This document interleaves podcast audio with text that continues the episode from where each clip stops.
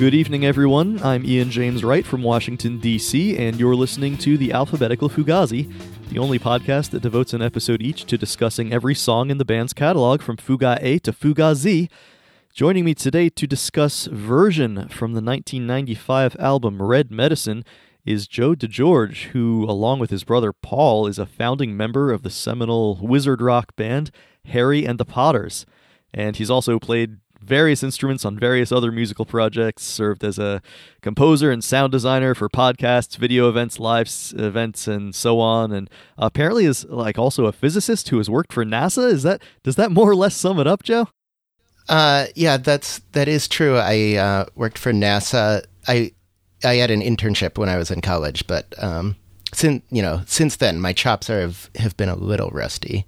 Yeah, you you didn't get hired onto SpaceX or uh, any any of these billionaires companies to uh, help their rockets go zoom zoom. No, I'm I'm not interested in working for the Empire, Okay. as, uh, as as I've been telling people. Uh, now, yeah, now uh, I'm working as a professional shell uh, shell fisherman. So, um, Well, that's just about the the most difficult to sum up CV of maybe any guest I've had. Um, yeah, but yeah, I mean, most notably to our listeners, they might have heard of Harry and the Potters. I certainly did. You know, back when uh, Harry Potter mania was in full swing. I confess, I did. I I got the final book in the series at midnight, and like the world was just really crazy for Harry Potter for quite some time. Um, but that's a project that's been ongoing. I understand. And uh, when did the last album come out? Like five years ago or so. Um, yeah, we we recorded our last album um, it, and toured on it. We toured on it in 2019. Oh, 2019. Yeah. Yeah, so so pretty pretty recently we uh, yeah kind of wrapped up wrapped up the final chapters of the story in our music there. You know, I've been thinking because I've been working on this podcast for like maybe two years and just really yeah, had, Fugazi on the brain, you know, thinking about things in terms of Fugazi. Um, but that's just two years. And you guys have been going since like, what, 2002 or something? I imagine like everything that happens in the world, there's some part of your mind that sort of interprets it through a framework of Harry Potter. Is that the case? Uh, it's the stories and uh, yeah community we've been involved in has certainly informed a lot of my uh, uh, decisions and uh, worldviews through the years. Um, but yeah, we we started in 2002, kind of yeah picking up right where Fugazi left off. So um, Yeah, I'm I'm sure that that was like a not what they had in mind with like passing the baton, but uh, I, I'm sure. yeah, I don't I don't think that was it. um, but you know, uh, they were uh, like pretty influential uh, for us as like DIY touring musicians. You know, as a result, you know we we would we would play up to play only all ages shows. Um, you know, largely like Harry Potter audiences were uh, young, um, and we would go and tour libraries and you know haul around our own PA system, and uh, very much had that sort of uh, ethic that we learned from as observing bands like like Fugazi. Um, in doing that, so yeah, uh, yeah, oh, oh, a lot of the, um, you know, the roads they paved. Uh, I, th- I think about those a lot. So yeah, that's fantastic. I actually found out about your fandom of Fugazi via a previous guest, Chris Bonner. He sent me a copy of um, Fugazi Owl Babies, which is this weird little zine-like sort of thing you made that he apparently bought at one of your shows. and I, uh, you know, of course, I, I had heard of you, but I didn't know you were a huge Fugazi fan, and that's that's how that connection was made. It's this, it's a really interesting little thing. It's like a sort of a children's book that you chopped and screwed a little bit and and made it into a story about Fugazi. Yeah, I'll maybe provide some some background uh, for that. Um, you know, while we were on tour with the Potters in the uh, in the tour van, you know, we we take a lot of comfort listening to uh, Fugazi's music, um, and uh, a lot of inspiration from that.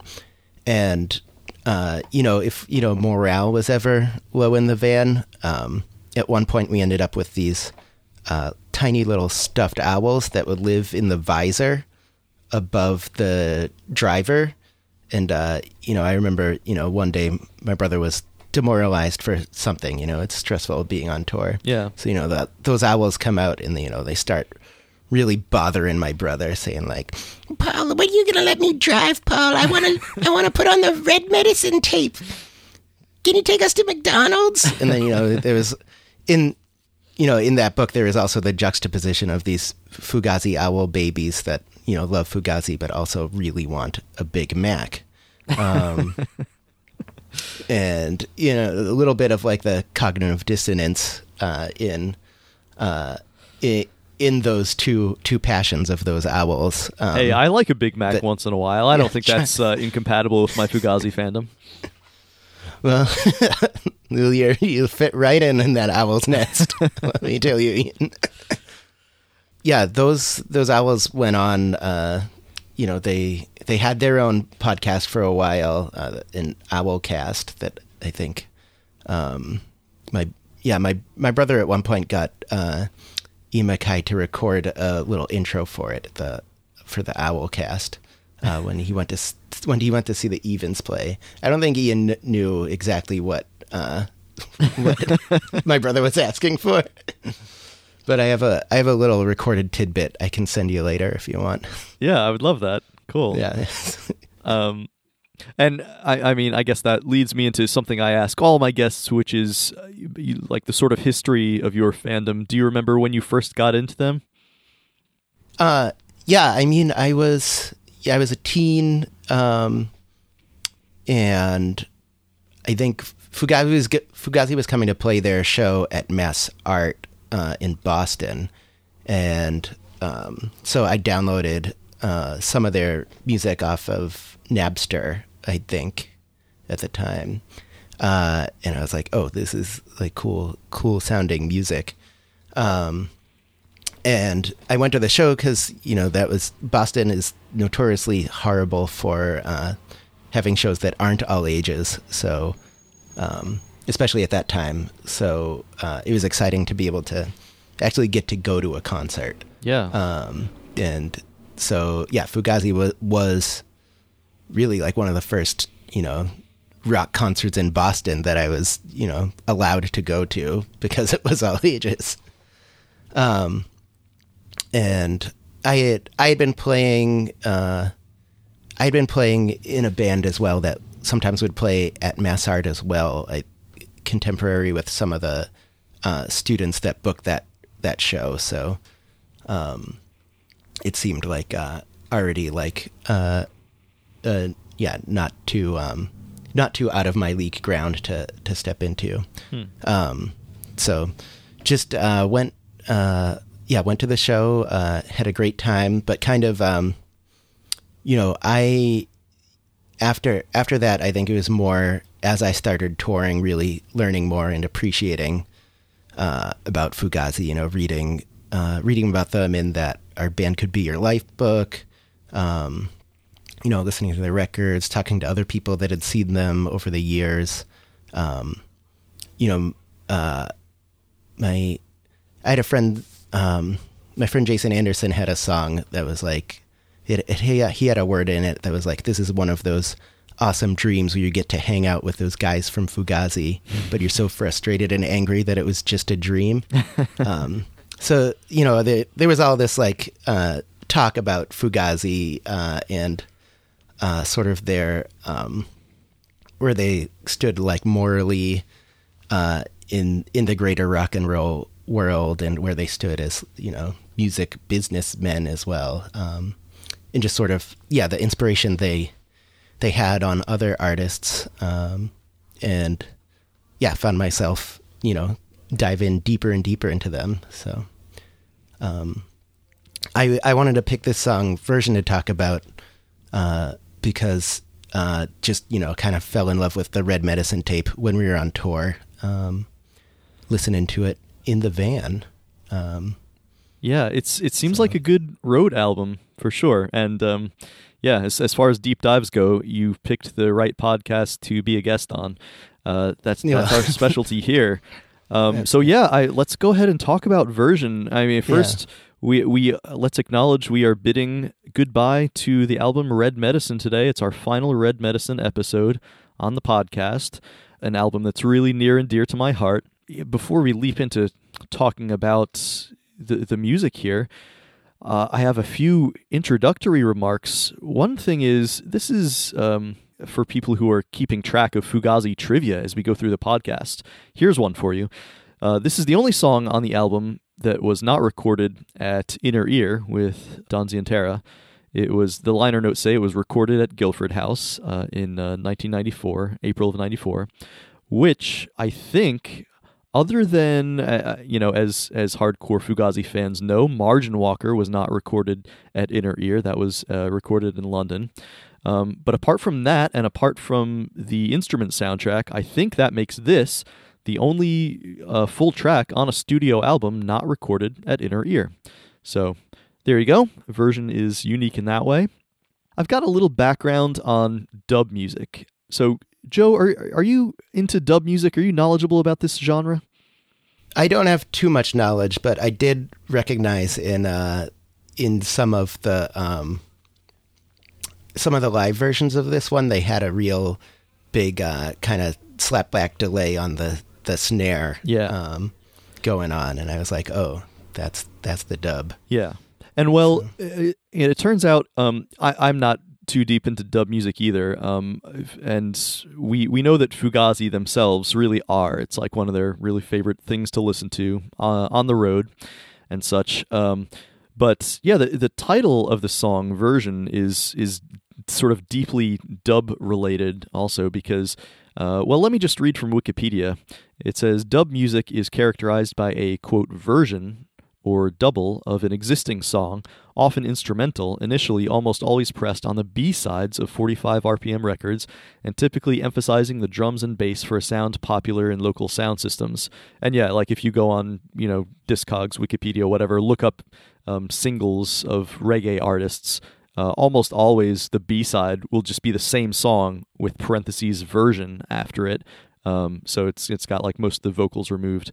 Um, so uh, yeah, uh, continuing from Wikipedia, quote: a, a, version is an alternative cut of a song made for the DJ to toast over, a form of Jamaican rapping, usually with some or all of the original vocal removed. These versions were used as the basis of new songs by re recording them with new elements. The instrumental tracks are typically treated with sound effects such as echo, reverb, with instruments and vocals dropping in and out of the mix. The partial or total removal of vocals and other instruments tends to emphasize the bass guitar. The music sometimes features other noises such as birds singing, thunder and lightning, water flowing, and producers shouting instructions at the musicians. It can be further augmented by live DJs. The many layered sounds with varying echoes and volumes are often said to create soundscapes or sound sculptures, drawing attention to the shape and depth of the space between sounds as well as to the sounds themselves. End quote. So yeah, that kind of sums up the uh, the spirit of dub music. Um, uh, that that's really illuminating uh, for me because I was I was going through like really trying to figure out what they um, exactly they might have meant by uh, by calling this song version. Yeah. So. It's uh, it's it's kind of cool to listen to in that way. Um, mm-hmm. You know, I've I've gone on a couple of just sort of like dub excursions, just putting on playlists at home and trying to get into it. From what I can tell, it's sort of like listening to you know electronic music, like um, you know Daft Punk or whatever, where it's like to to the casual listener who's used to like listening to verse chorus verse structured songs it, it sounds super repetitive. But I guess the thing is with electronic music that um, you're you're sort of just listening to it, getting yourself into the groove and appreciating the elements that get gradually added or subtracted to it when a, when the beat goes to double mm-hmm. time. You know, some some uh, little melody part gets added or whatever, even though the underlying structure is continues to be the same. I feel like yeah, and and there's there's freedom for whoever's like DJing or contributing yeah. or adding adding on to yeah. whatever venue this uh, you know it's being remixed in or being performed in. So yeah, yeah, certainly. I also have a couple of interview quotes here. Uh, so Guy and Brendan talked to Tape Op. They uh, the interviewer said version on Red Medicine is a standout track, a real departure musically, and also the way it was recorded, the whole sound of it.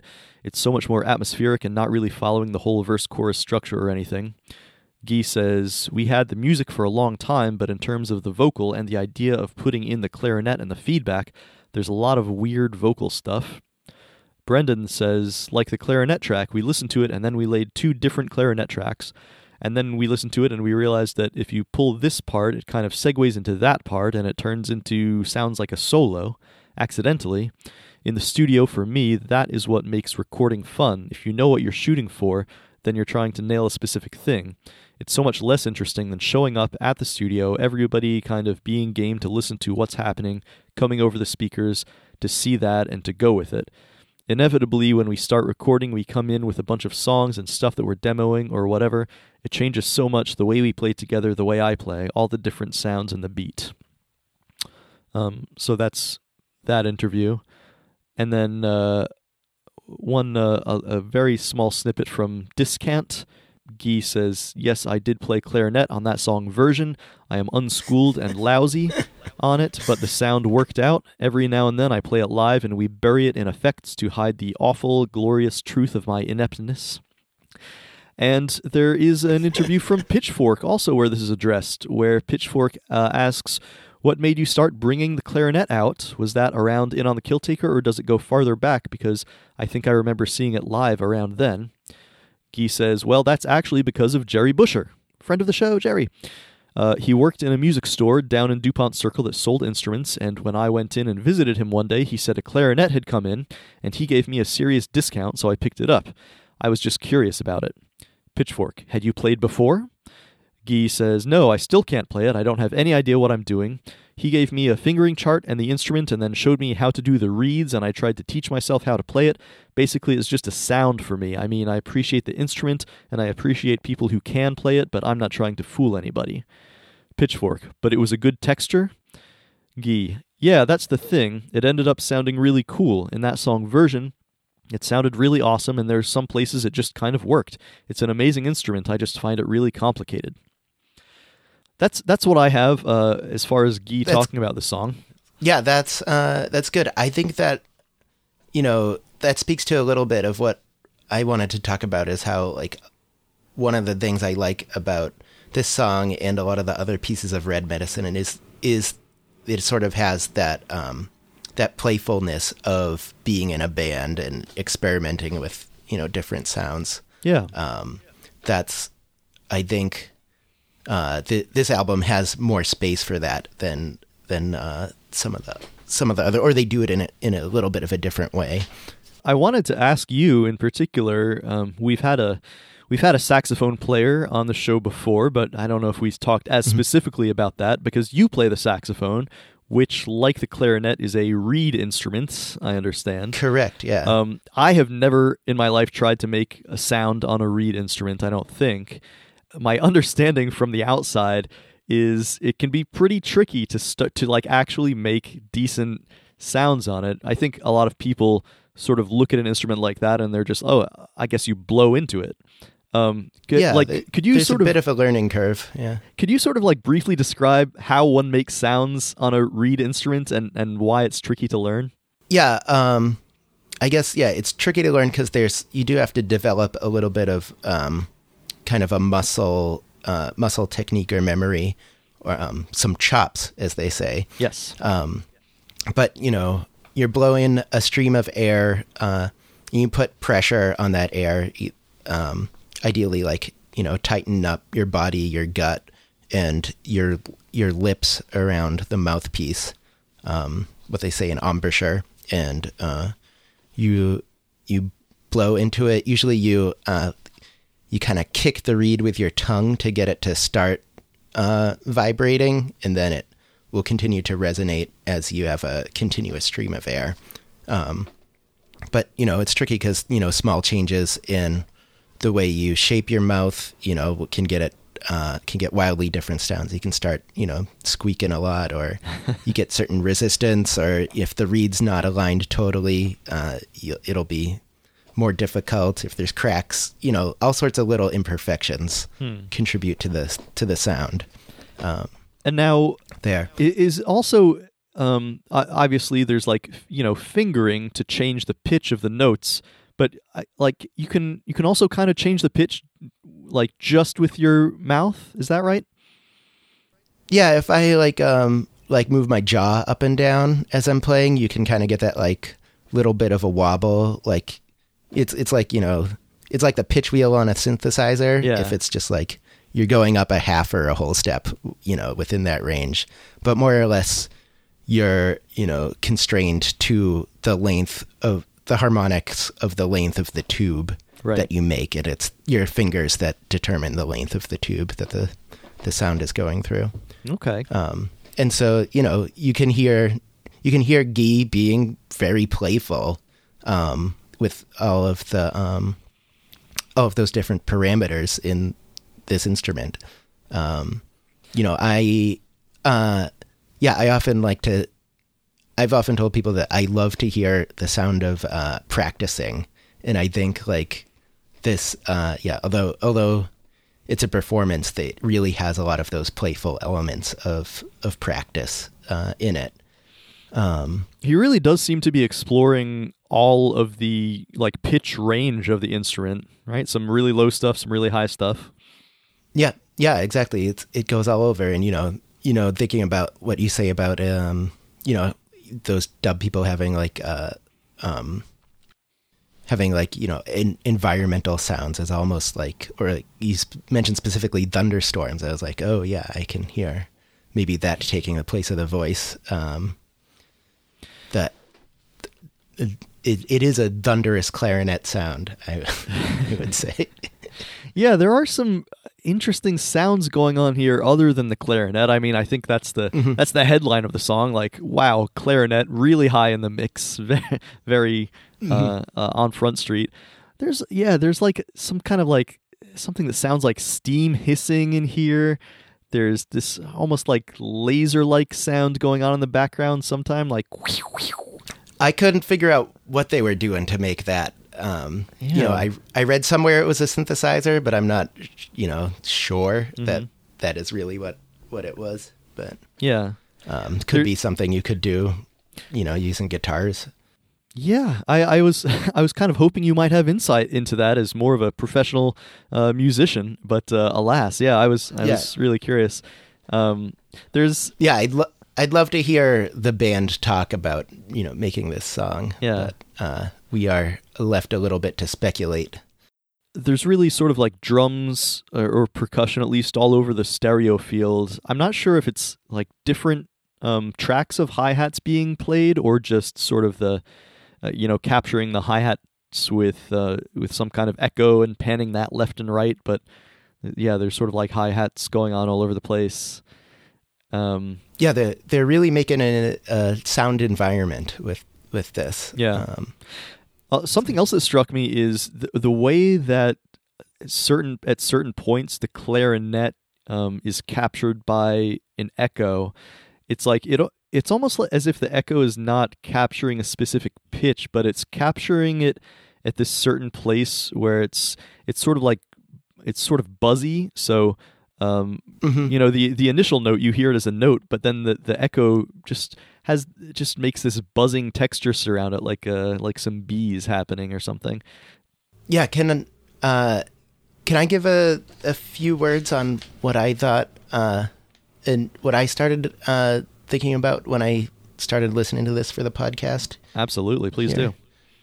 do Um, yeah, so uh, I was thinking about this being, um, you know, this is this is a version of a song, and I I listened to a few different live versions of version uh, as well to kind of see how they might you know change it, because I think I think we get a lot of people, you know, in the in the age of recorded music, think of a song as kind of the ideal version being what's on the record, the like the studio recording being kind of the de facto thing. Um, but uh, you know, as as a performer, I who's like who's done recorded music and performed live, I tend to think more that uh, you know, there's there is a version of the song that kind of just uh, like like kind of like a platonic ideal of the song, uh, and every time you perform it, uh, you you have different uh, variations and um, distortions that kind of manifest itself in in the live performance.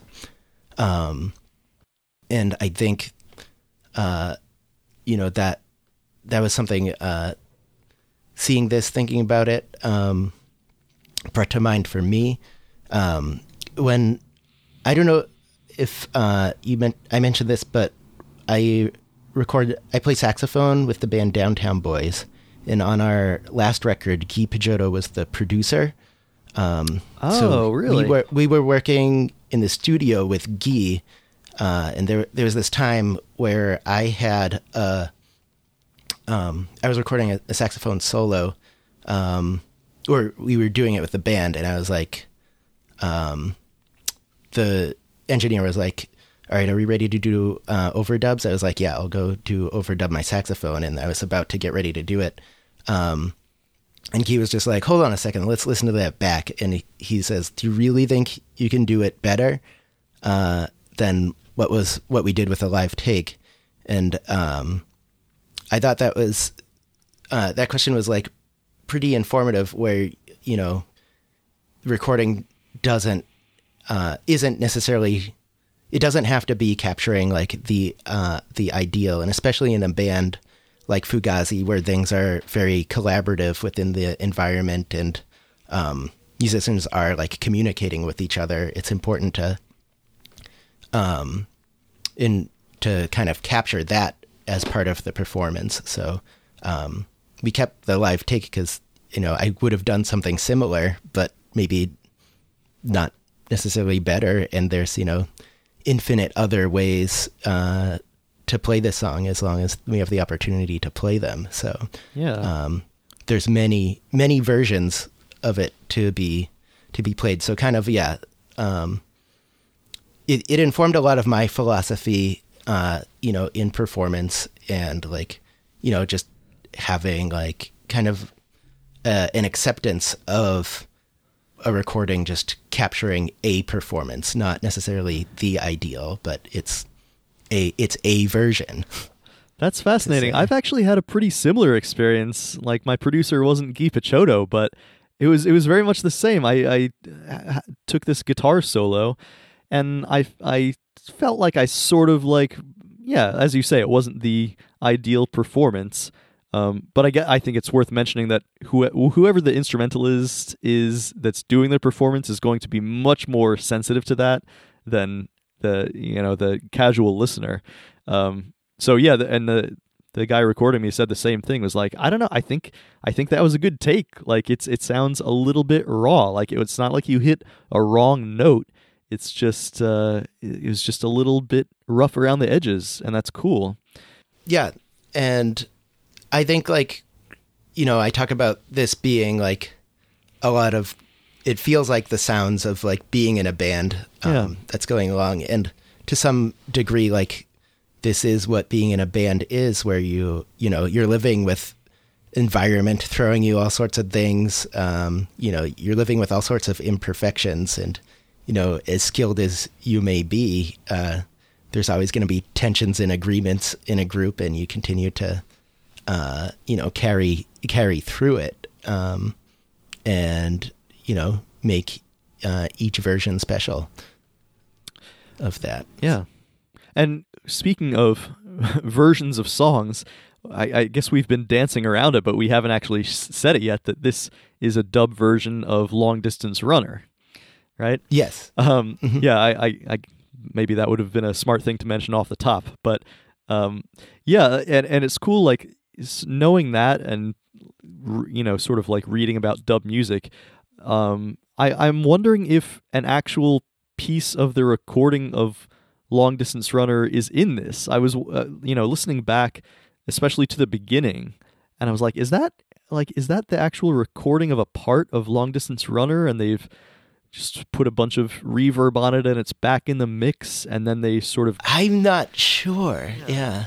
I I couldn't quite tell but yeah, I'm I'm wondering. It's it sort of sounds like that because they, they at least do the stylistic thing where it sort of fades in and out gradually at the beginning, and then you know it's a little bit quiet, and and it's almost as if they're starting. Someone is starting to play along with it because at, at first the rhythms are not quite in sync with each other. It's as if someone's trying to drum along, play along, and they're they're not quite getting it.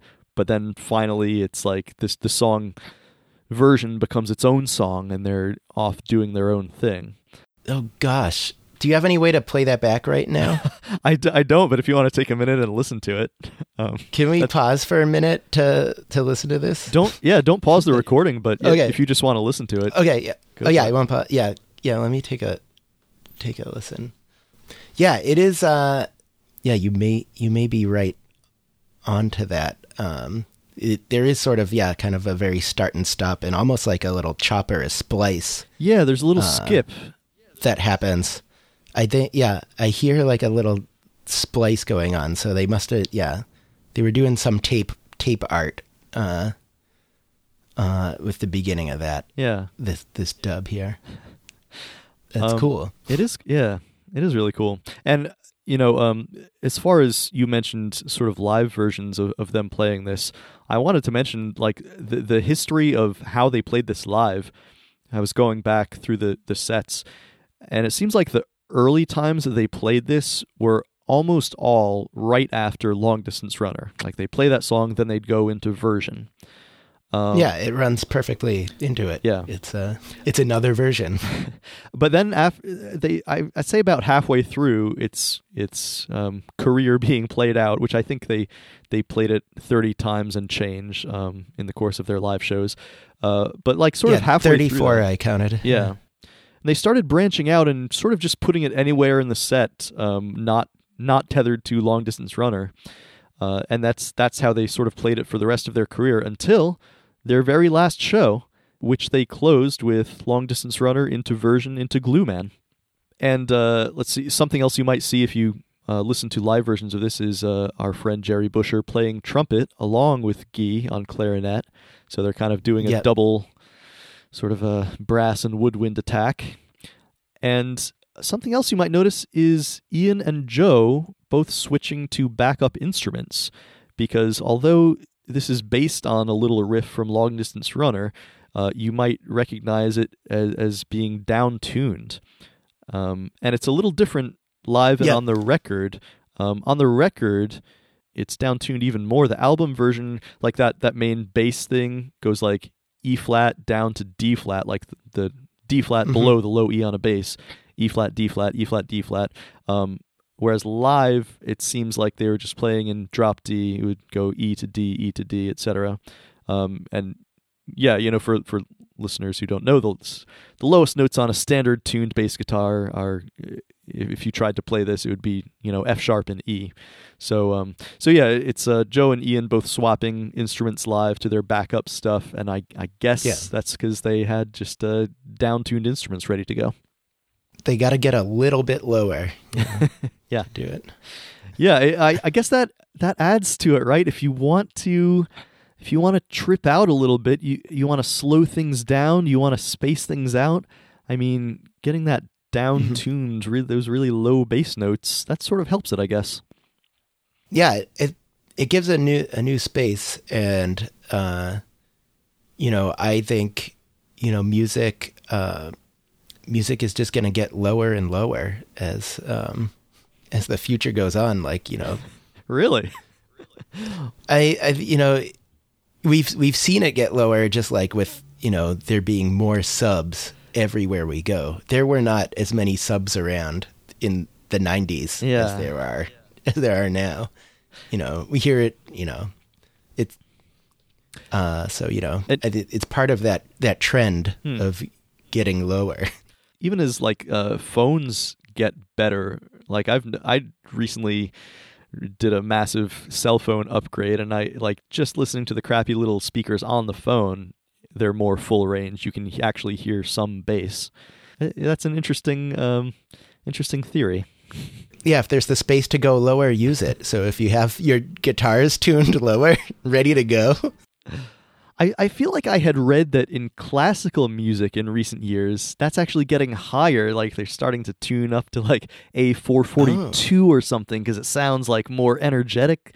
Uh, maybe I'm just making this up, but I think I read this. That's good. Um, that's something for me to research. Um, yeah. Let's see. What like what else? What else is there to say about the music here? Um, I guess just in terms of what it brings to mind for me, for some reason I have this overwhelming image. Like if if I'm just listening to this and thinking of like what what is the movie that this soundtracks? What is the what is the scene that's happening? I just think of subways. I just think of like dirty New York subways and I'm sure it's something to do with the cavernous reverb and the little sort of steam sounds. Mm-hmm. Um, yeah, that steam steam engine going on in there. yeah, not not that the New York subways run on steam, but uh, you know, yeah, it's it is yeah, it is a shorthand for yeah, yeah the mach- the machinery of transportation. Yeah, trains and undergroundness combined, I guess. yeah, maybe what's bringing this to mind for me. So, so it's like you know someone who just ran the New York Marathon, then like taking the subway home. it's like, like the, yeah, they're they're the long distance runner, and this is the the other side of that. I like it. I like it a lot. Yeah, yeah, that's a good visual trick. But yeah, and you know, it just sounds like you know it's it's the joy of jamming, you know, having fun. You know, every you know every time Guy picks up the clarinet to do a live version of version, it's uh it's a it's a new new sounds come out. Yeah. Um, you know, n- nothing's ever ever the same, and uh, it's um, yeah, it's it's just cool to you know celebrate uh, that sort of Im- impermanence hmm.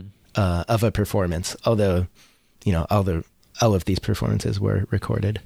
so, well, I guess that leads me perfectly into asking you about ratings.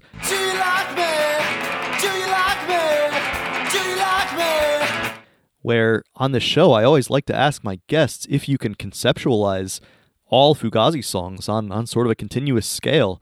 Um, w- would you be able to give version a, a, rating from one star to five stars only in that context? I wonder, well, how many Fugazi songs are there? Oh well, it depends, sort of how you count them. but uh, I there there I think uh, ninety four songs that I'm doing episodes yeah. on. I need yeah, I need an order of magnitude to just to to to to, to set it here. I think uh, they put a different sort of effort into crafting version than they did for um, you know their other songs that you know that you know you know they have they have uh, you know things to say using using language and so this this they're uh, almost using a different you know solely the language of music to uh, um, communicate uh, what what they are here. So hmm. it is it is hard to compare it directly with um, the bulk of their catalog, but yes, you know, I'll give it I'll give it a solid. Uh, you know, I'll put it I'll put it right in the middle there. You know, give it a two and a half. Yeah, I, I think I'm similar. I, I guess I guess I would have to come down at like a, a two.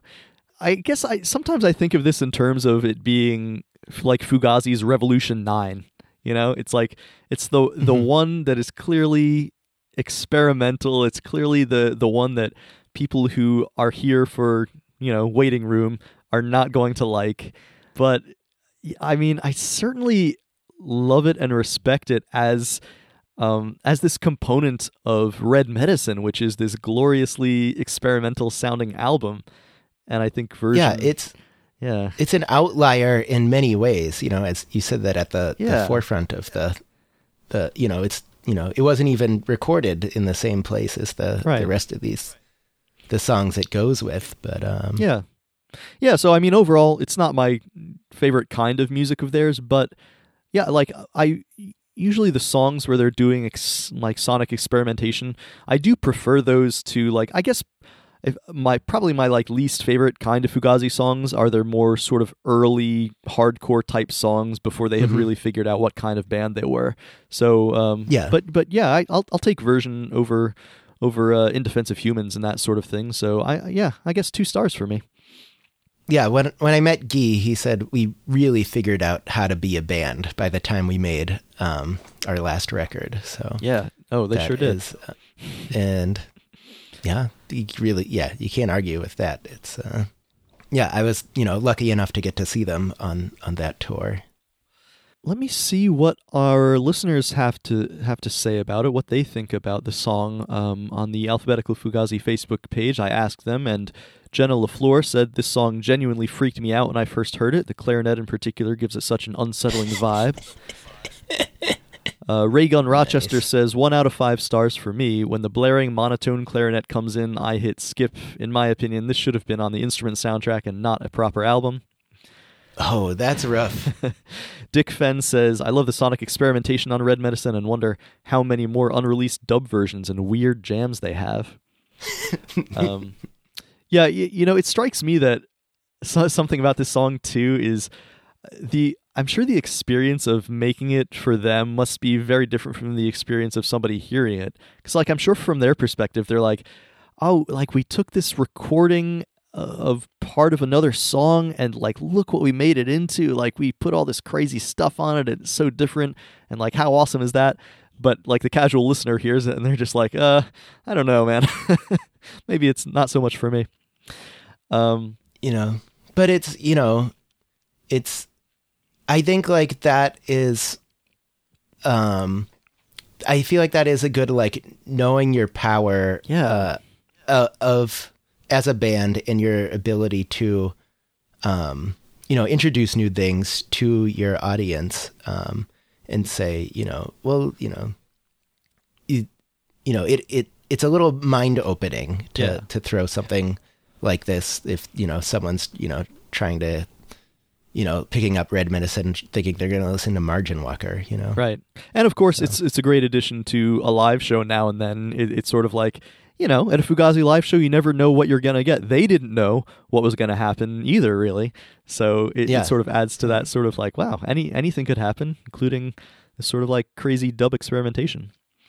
Um, yeah and uh, i'll say that like Guy's sort of uh like amateurism uh, on the clarinet is i think you know everyone is such a great musician in fugazi um and you you know there is almost like a certain virtuosity to the way they they play together. But to add um that sort of amateur spirit is uh you know that's what's inspiring about a lot of you know uh punk and punk uh, adjacent uh art is that you know anyone anyone can do it Some more uh, listener comments. Dallin McDougall says, This is a one or two star song for me. I like it until the clarinet does its elephant walk.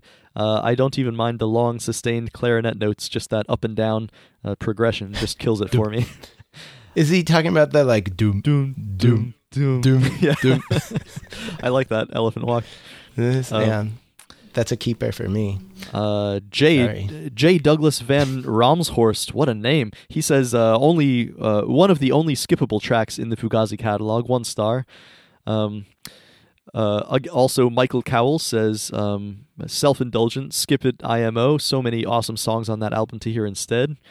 Dave Cup says definitely not a song I go to outside of the context of Red Medicine as a whole. I think it has its place on the in the track order as a break before the encore mood setter. One out of five is a standalone track. Three out of five is a transitional element on the album. Will Rockwell Scott, on the other hand, says four stars, sonic awesomeness.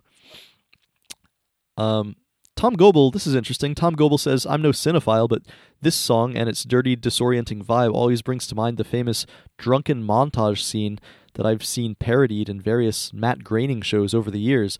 The scene I have in mind involves a drunken protagonist walking towards camera in front of a black screen while glowing neon signs of the various bars and clubs they visit pass over their shoulders. Um, I hope somebody with a better knowledge of film than me knows what I'm talking about. It. Um, I can I can totally picture what Tom is talking about there. That's that's it's illustrative yeah, yeah. Along with along with subways, I think that's uh that would be very good to uh, a good scene to soundtrack this too. Uh, Thomas Harding says, always enjoyed this one. To me, it sounds a bit like Fugazi playing around in other people's wheelhouses a bit with the overly dubby feel, but also with a bit of Mhm. Nation of Ulysses. Compare the clarinet on version to the Nation of Ulysses instrumentals NOU Cooking with Gas on the Killer Rock Stars comp or NOU Future Vision Hypothesis off of Plays Pretty for Baby. Um, yeah, cool comparisons. I'll I'll try to link some of those in the show notes. And uh, finally, Beniamino Gili says, I always liked this one quite a bit. Definitely new territory for the band at the time of its release. I think it was after the third or fourth listen to Red Medicine that I realized it was a slightly dubbish version of Long Distance. I also loved the clip from Instrument showing Guy wearing a mask slowly and hauntingly coming down a darkened hall towards the camera. That always illustrated the vibe I got from hearing this song. Cool. So, thanks for thanks for everyone uh, weighing in uh, on that. Um, it's like, yeah, it's it's definitely. I, I feel like it's definitely a, a song that people want to talk about, whether or not they end up like really loving it as a Fugazi song. It's certainly interesting. Yeah, it's great to hear people hate hate it. too. Maybe Um, it's doing its job if that's if that's the case, you know.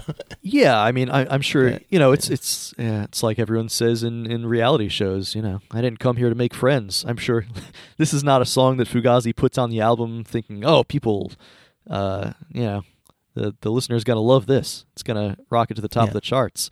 Uh, I, a lot of parts of Red Medicine are clearly trying to challenge the listener, um, Mhm. and uh, I I love it for that. But you know, I think it it also just is a good um kind of reflection of you know, they they do, you know, love love dub music and um you know, they're probably listening to it in together in the van and appreciating it. So it's Yeah. it's cool to say let's let's try our hand at this.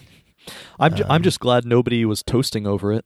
Yeah, That would have been a questionable choice at best. toasting. Well, Joe, it's been so cool to talk about Fugazi with you. Let me ask you if you have any plugs. Uh, You know, I- I'm sure in your current line of work, um, pulling up those shellfish, you maybe don't have plugs necessarily, but any of your projects, any of the amazing stuff you've done, where can listeners find it or reach you or anything?